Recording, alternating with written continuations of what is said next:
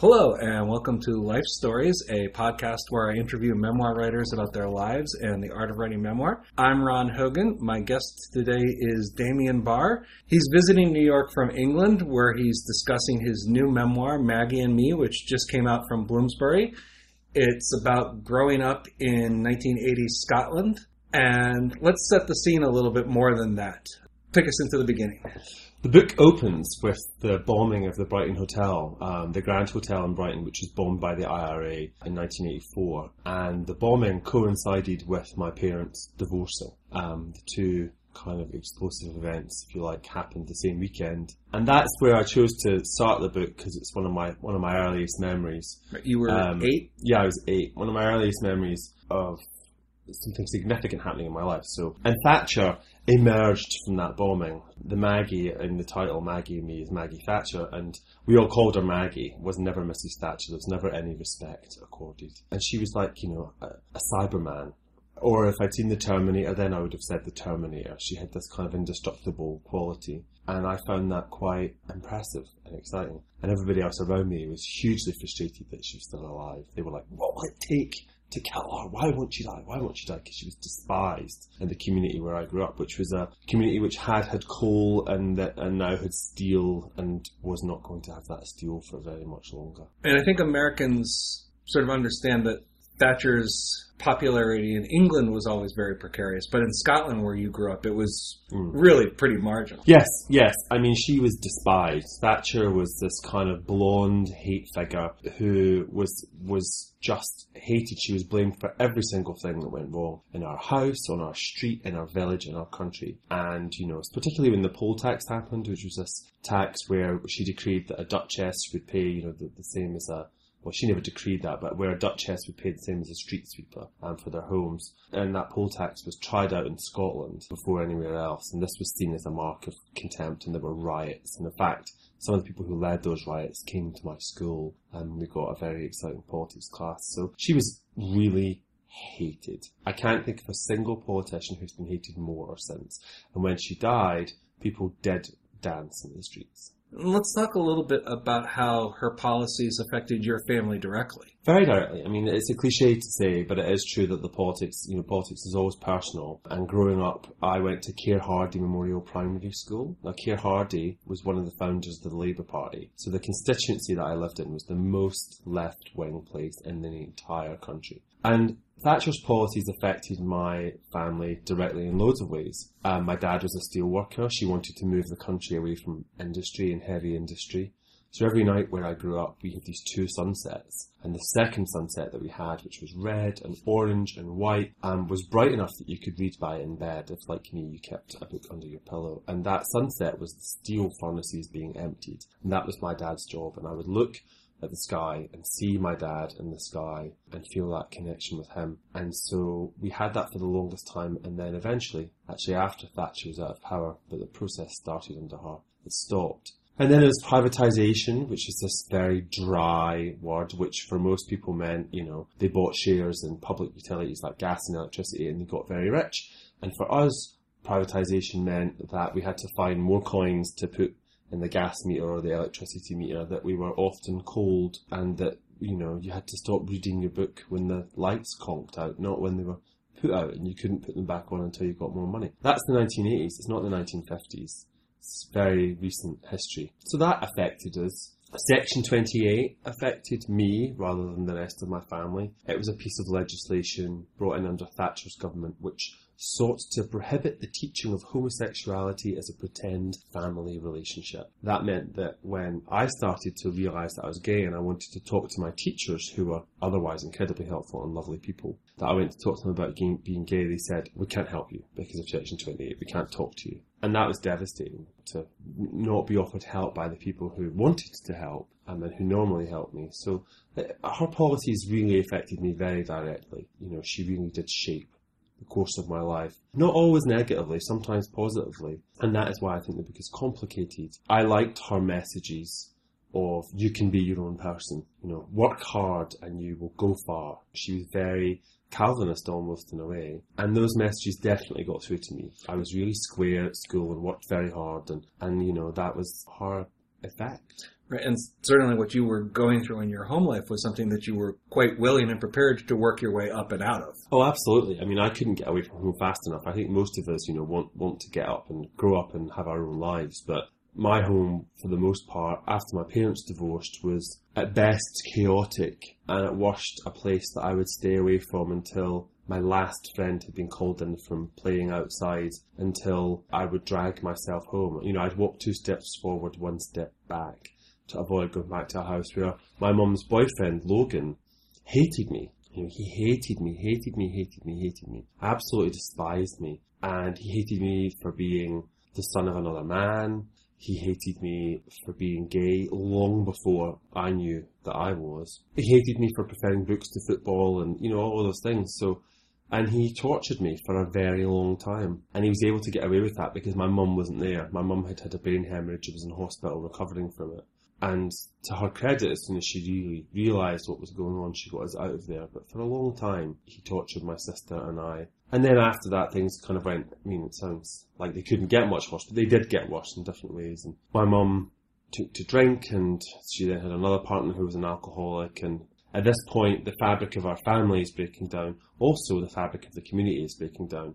As the steelworks close, everybody's made unemployed, and the local economy takes a nosedive, and it just seems like everybody's drunk for about five, ten years, you know, drunk and fighting and angry and sad. And as you mentioned, you were struggling with your own identity issues, where certainly Logan, and as you write about, quite a few other people seem Mm. to have pegged you long before you really understood yourself. Yes, they did. I mean, I think it's a strange thing to come to an understanding of yourself through the names that other people call you. But I knew that I liked my, my friends who were boys and and I I liked my friends who were girls, but boys would mess around, you know, that, you know, boys will sort of stick it in anything up to a certain point, I think, and, and then after that, they're more interested in, in girls than they are in each other. And that just didn't happen for me. I did have girlfriends and I, you know, I did have sex with girls, but it was really, that was the experiment for me, not the experiment. You know, boys were not the experiment. But it was very confusing. It was a super macho culture, incredibly homophobic. There was no question. You know, the words to come out, that language didn't exist then.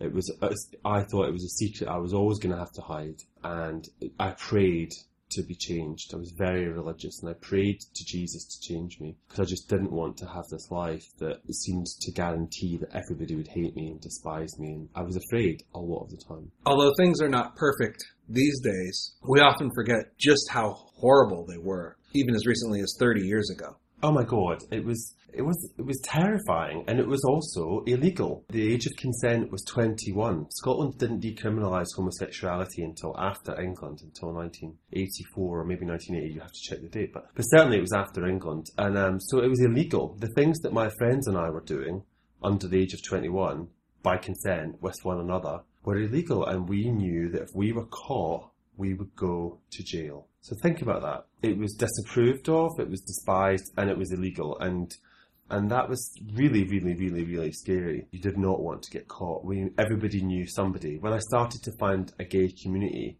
such as it was, everybody knew somebody who had gone to jail.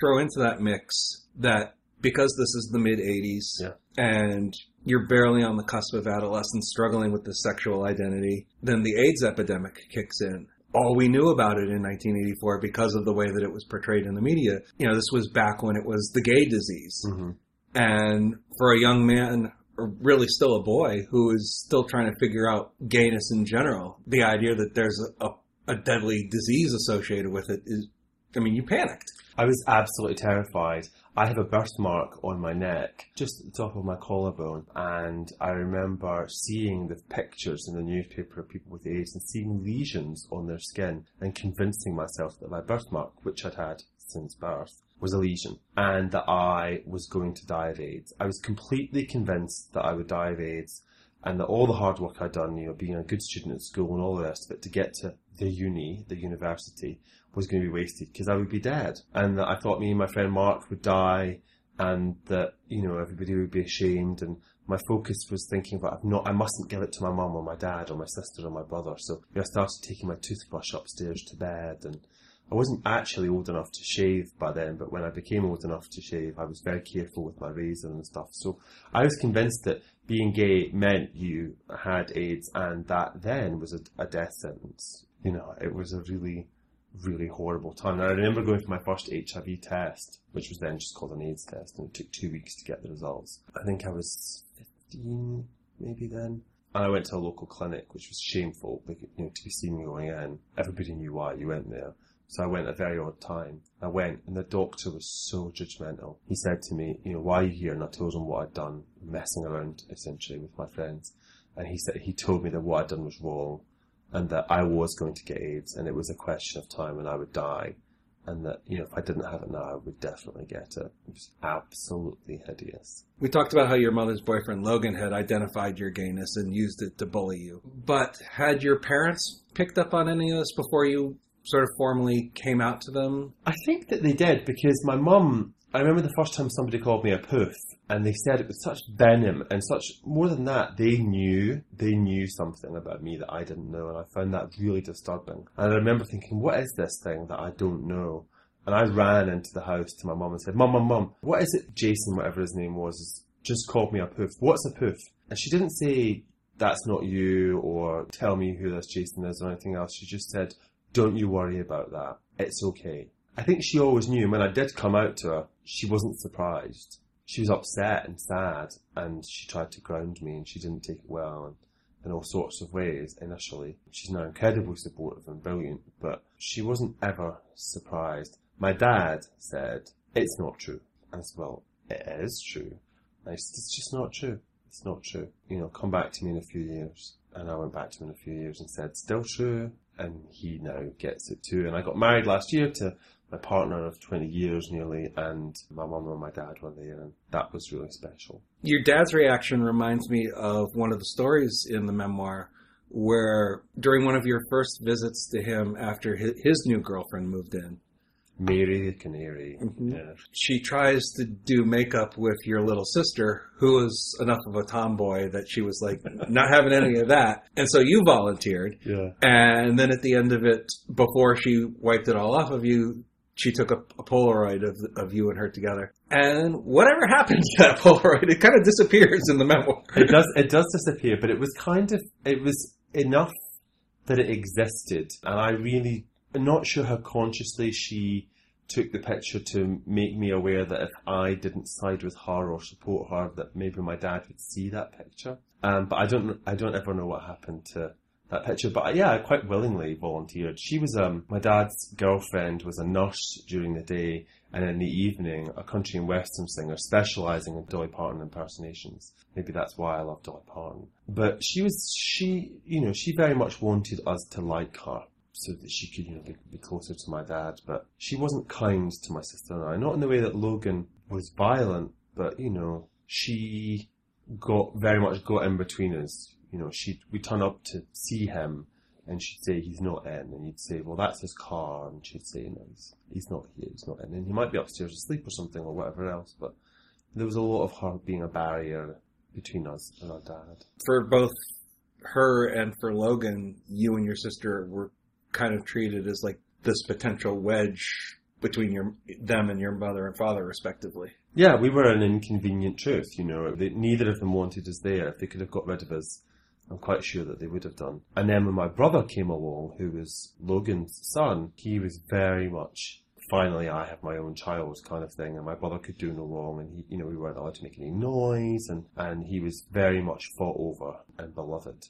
Um, and, it, and so you could see that this man was capable of love. He just did not love my sister and I. He didn't hate my sister as much as he hated me at all. But yeah. Now, the memoir comes just about to an end at the point when, in the American equivalent of a senior year of high school, you decide to tell your friends who you are and be open about it. And then you jump ahead to the present day. One of the things that I'm curious about is what are the circumstances in the present day that motivate you to look back and decide now is the time that I want to tell this story? I think for every memoirist, there's some kind of trigger or some kind of pressure that builds up. And for me, I was working full time as, as a journalist, mostly for the Times. And so I was telling other people's stories all the time, very short bursts of 1,000 words or 2,000 words. And, um, and also I was running my literary salon where I interview writers about their work and, and their lives and So I and I interviewed a lot of memoirists, people like Diana Athill. I- I decided I wanted to write something longer, and so I sat down to write something longer, intentionally a piece of fiction, and it just wasn't. There was no fiction there. No fiction. I was just writing about myself, however thinly disguised, and it was a thin disguise. And so I thought, why am I doing this? Uh, Why can't I come up with something original? Or it was all very discouraging. And then I started to just be honest. I thought, I'm going to be honest. And I didn't know who was ever going to see what I was writing. And I did not conceive of it initially as a book. It was just, I was just writing down fragments of things that had occurred to me. And the bits that I wrote initially appear in the book almost word for word. They have not been changed very much. And they are probably the most traumatic bits of the book and some of the happiest bits of the book. So the extremes really. Um, and they were all just here, so bobbing very much at the, at, at the top. I just got them out on paper and I felt better for getting them on paper. There was a sense of catharsis. I wasn't thinking them about them as much because they were all contained on this piece of paper. So I started to do more and I experimented with different voices, not consciously, but sometimes I would write and I'd be very angry, or sometimes I'd be very sad, sometimes I'd be feeling sorry for myself, other times I would be trying to make, write something that was funny to distract the reader from something horrible, or myself from something horrible. And then it kind of all started to coalesce about five years ago when I decided that maybe this was a book, maybe this was a story. Because there's a horrible arrogance about memoir, which is, you know, does contain the words me, moi, and I. It is all about you.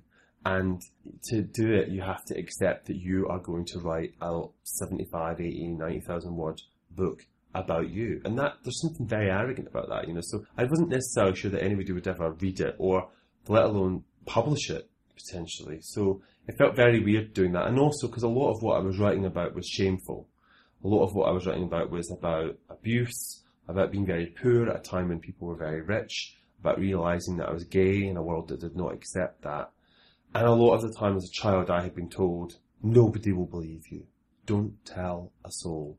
Nobody will believe you. I wanted to tell the truth. I wanted to finally tell the truth and be seen to be telling the truth. That was very important to me. And there is a shame about that in my culture. Uh, my granny Mac would be revolving in her grave, I think, um, because I'm airing the dirty washing, you know. But I had to do it. I had this compulsion. I was going to bed thinking about it, waking up thinking about it. I just thought, you know, if I do this, if I get it out, if I get it all done, if I get it out, out of my head, I'll stop thinking about it and I'll be able to write, you know, a novel or, or something else. But what I realised writing the memoir was that memoir involves imagination just as much as it involves memory. And the really great memoirs and the really great novels, I'm not saying mine's a really great memoir, I'm just saying that the overlap between memoir and novel is emotional truth. The really great novels feel true, the really great memoirs feel true. And so I used a lot of the techniques of fiction in my memoir. It's not made up, but there's a lot of the techniques of fiction. Because one of my editors, early editors, said to me, think of yourself as a central character in a novel. And actually that was very liberating. Because a lot of what I was writing about was very painful, and to make it a bit more manageable for me as a person, um, that that helped. Right, I was going to ask about the emotional effects of deliberately revisiting all the things that, as we've talked about, you, you spent your adult life working to get away from. Your question contains the answer. Because I had been working to get away, I had achieved a degree of safety and security and distance from events. And I think, you know, my life then was very messy. And it was only when I came to be a student in Texas, in Austin, in fact, that I achieved the distance from my life. It's like being up close to a Persian rug, and then you're above the Persian rug, and you can see the patterns and how it all connects, and the colours and, and everything like that. And I, I achieved this distance and thought, oh, right, I can see what's happened there, and I can see what I don't want to happen in my life. Like, I don't want to become a drug addict. I don't want to kill myself. I don't want to be a sex addict or, or any of these potential futures that were open to me. It seemed as a person who had been abused and, you know, nearly killed more than once by their step parents. And so I made a choice to have a life that wasn't like the life that I had had. Very conscious choice. And that choice was supported by a brilliant partner and by great friends. And I'm very lucky. So it was perverse to want to go back and open that can of worms that I'd spent so long getting away from. But actually, it was the healthiest thing I think I could have done. I couldn't have done it any sooner. I tried to do it sooner and failed. But the, obviously, there was a point where I got to where I could handle it, and I did it. But it was very weird. There were days, you know, I'd write and I'd look up and 12 hours had gone past on the really good days. And you realise you spent 12 hours in another time in another place. It was like time travel. And that was weirdly discombobulating. I felt I was not very engaged with the world at that point. News stories would happen, and I'd be like, "Really? There's been a, a riot. There's been a revolution. There's." I was out of it, you know. So you were doing most of this from the safe haven of of England and Britain. Yeah. You didn't go back up a lot. No, I thought about that. I, I thought about. So I've got a big box of diaries that I had that I wrote when I was a kid, and you can see the diaries changing. Like they're like pop stars on the covers in the 80s and the and early 90s. So I kept, kept diaries on and off, and I had all of those, and I got them out of my mum's loft. And I thought, right, I've got the diaries, and I am a journalist. I can do this. I can write this book, contextualizing me in the world of politics, if you like.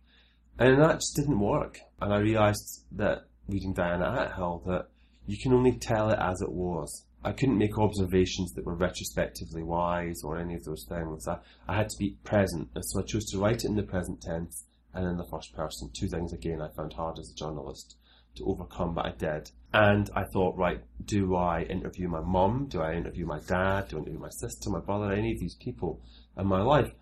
And I thought, no, I don't, because it's not their story, it's my story. And they will have a different view on it. You know, you and I will have a different view on this conversation. Today, anybody listening will have a different view on the events of their workplace that day or their, their home that night or whatever else. So, and to a weird, you know, it's that Graham Greene quote, the, the chip of ice in the writer's heart.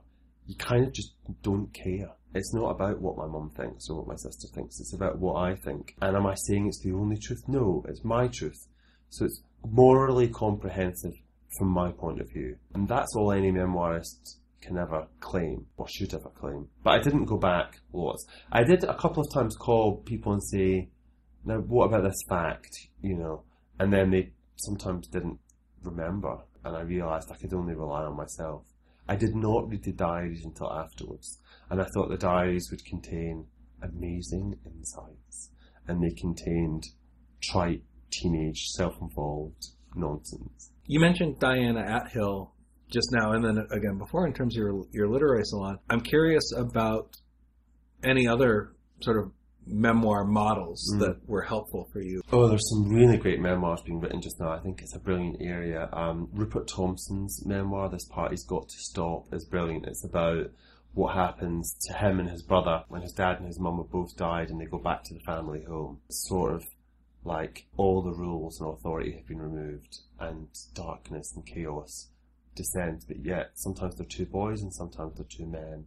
And it's a, a brilliant piece of storytelling because it's very clear, but at the same time, he doesn't tell you everything, so there's space, and in this space, there's menace and tension. So I really like his book.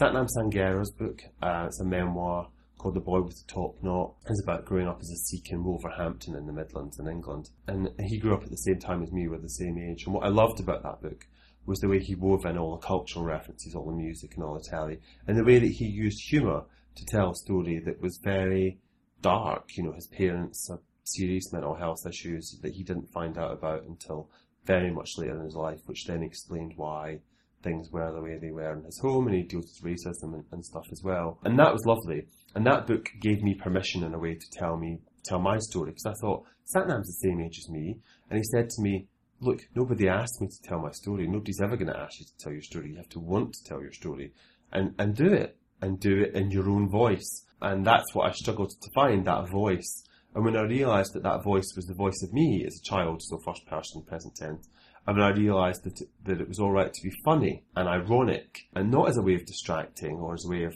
you know making people feel better, but just as it was, you know. So there's a funeral in the book of a child, which is very sad, but also very funny.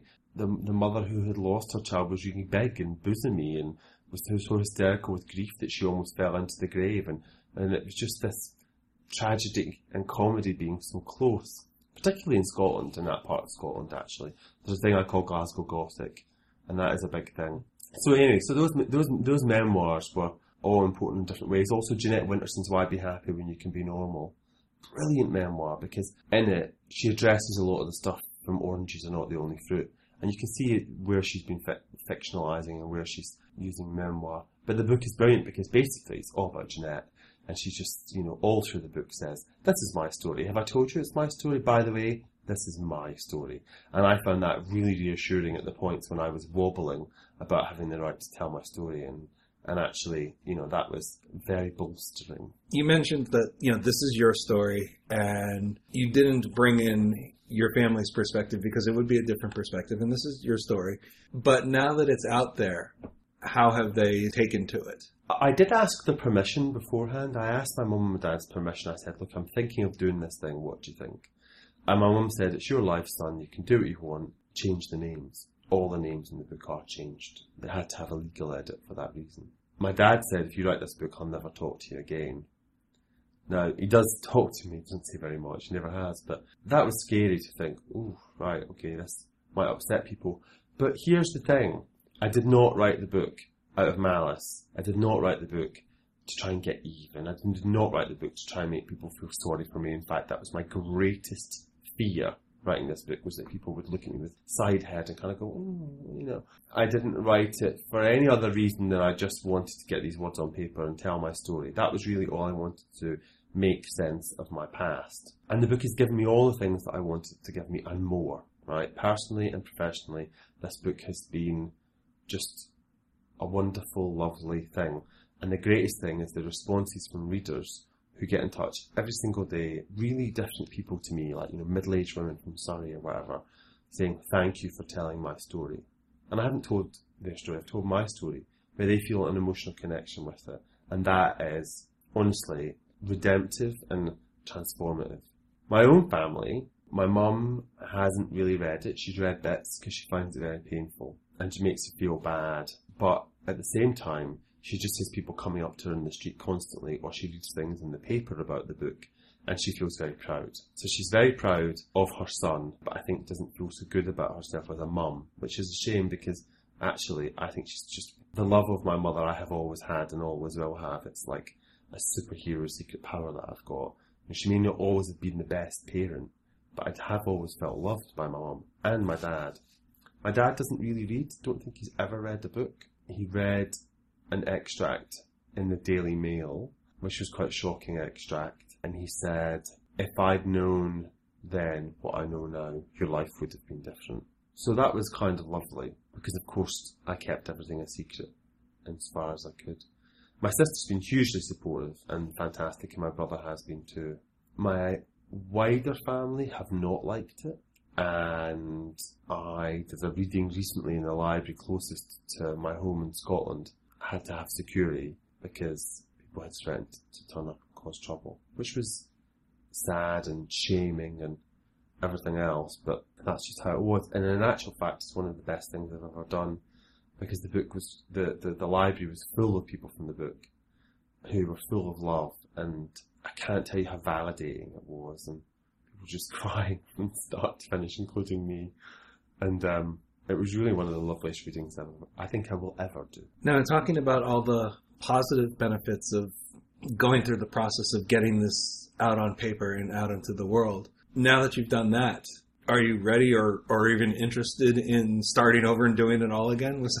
I don't know. I, I, get asked this question all the time. I get asked a lot of questions actually. People tell me their stories and then they say things like, "How's your mum? How's your sister?" It's very strange being on the other side of the world and people asking about my mum. I don't know. The book has been optioned by a big production company and it looks likely to become a BBC TV series. And I'm co-writing that um, with one of the guys who wrote Shameless which is really exciting. So I'm working on the TV adaptation, and I'm doing right now. I'm doing a story as well, a separate story for, for Radio Four about something else. But I don't yet know what I want my big piece of writing to be. I don't know if I want it to be a novel, or if I want it to be a memoir. I think if I write a novel, people, unless it's set, unless it's a woman who's 500 years old living in a science fiction future and is so far removed from me, people are just going to be desperately trying to find similarities. I think I'll find that frustrating. So I don't really know what I want to write, but I do know that I want to. So I've taken July and August off this year to give myself some time and space just to think about what I want to do and just reflect a wee bit on this book and how it's changed my life and changed my sense of self, which, which it really has. It's just really been incredible. But I do feel free. I do feel like a grown up for the first time in my life. I feel like an adult. She's like at 38 years old, ridiculous. 37, whatever I am. So old, I've forgotten. But you know, I feel like a grown up, and I feel very much at peace with my past and myself. And maybe I'll never write another book, and, and maybe I will. But I've written the book that I really, really wanted to write. And it's a book that I think a lot of people will really, really want to read. It's called Maggie and Me, and I've been talking with its author, Damian Barr. It's just out from Bloomsbury here in the States. You have been listening to Life Stories, and I'm Ron Hogan. Now, if you're subscribed to the podcast on iTunes already, thank you very much for that. If you aren't, it's very easy to do, and that will make it easier for you to get subsequent episodes as well. And when you do subscribe, I hope you might take a moment to rate and review the podcast, which will make it easier for other people to find it down the line as well. Thank you for listening, and I hope to see you again for another episode soon. Take care.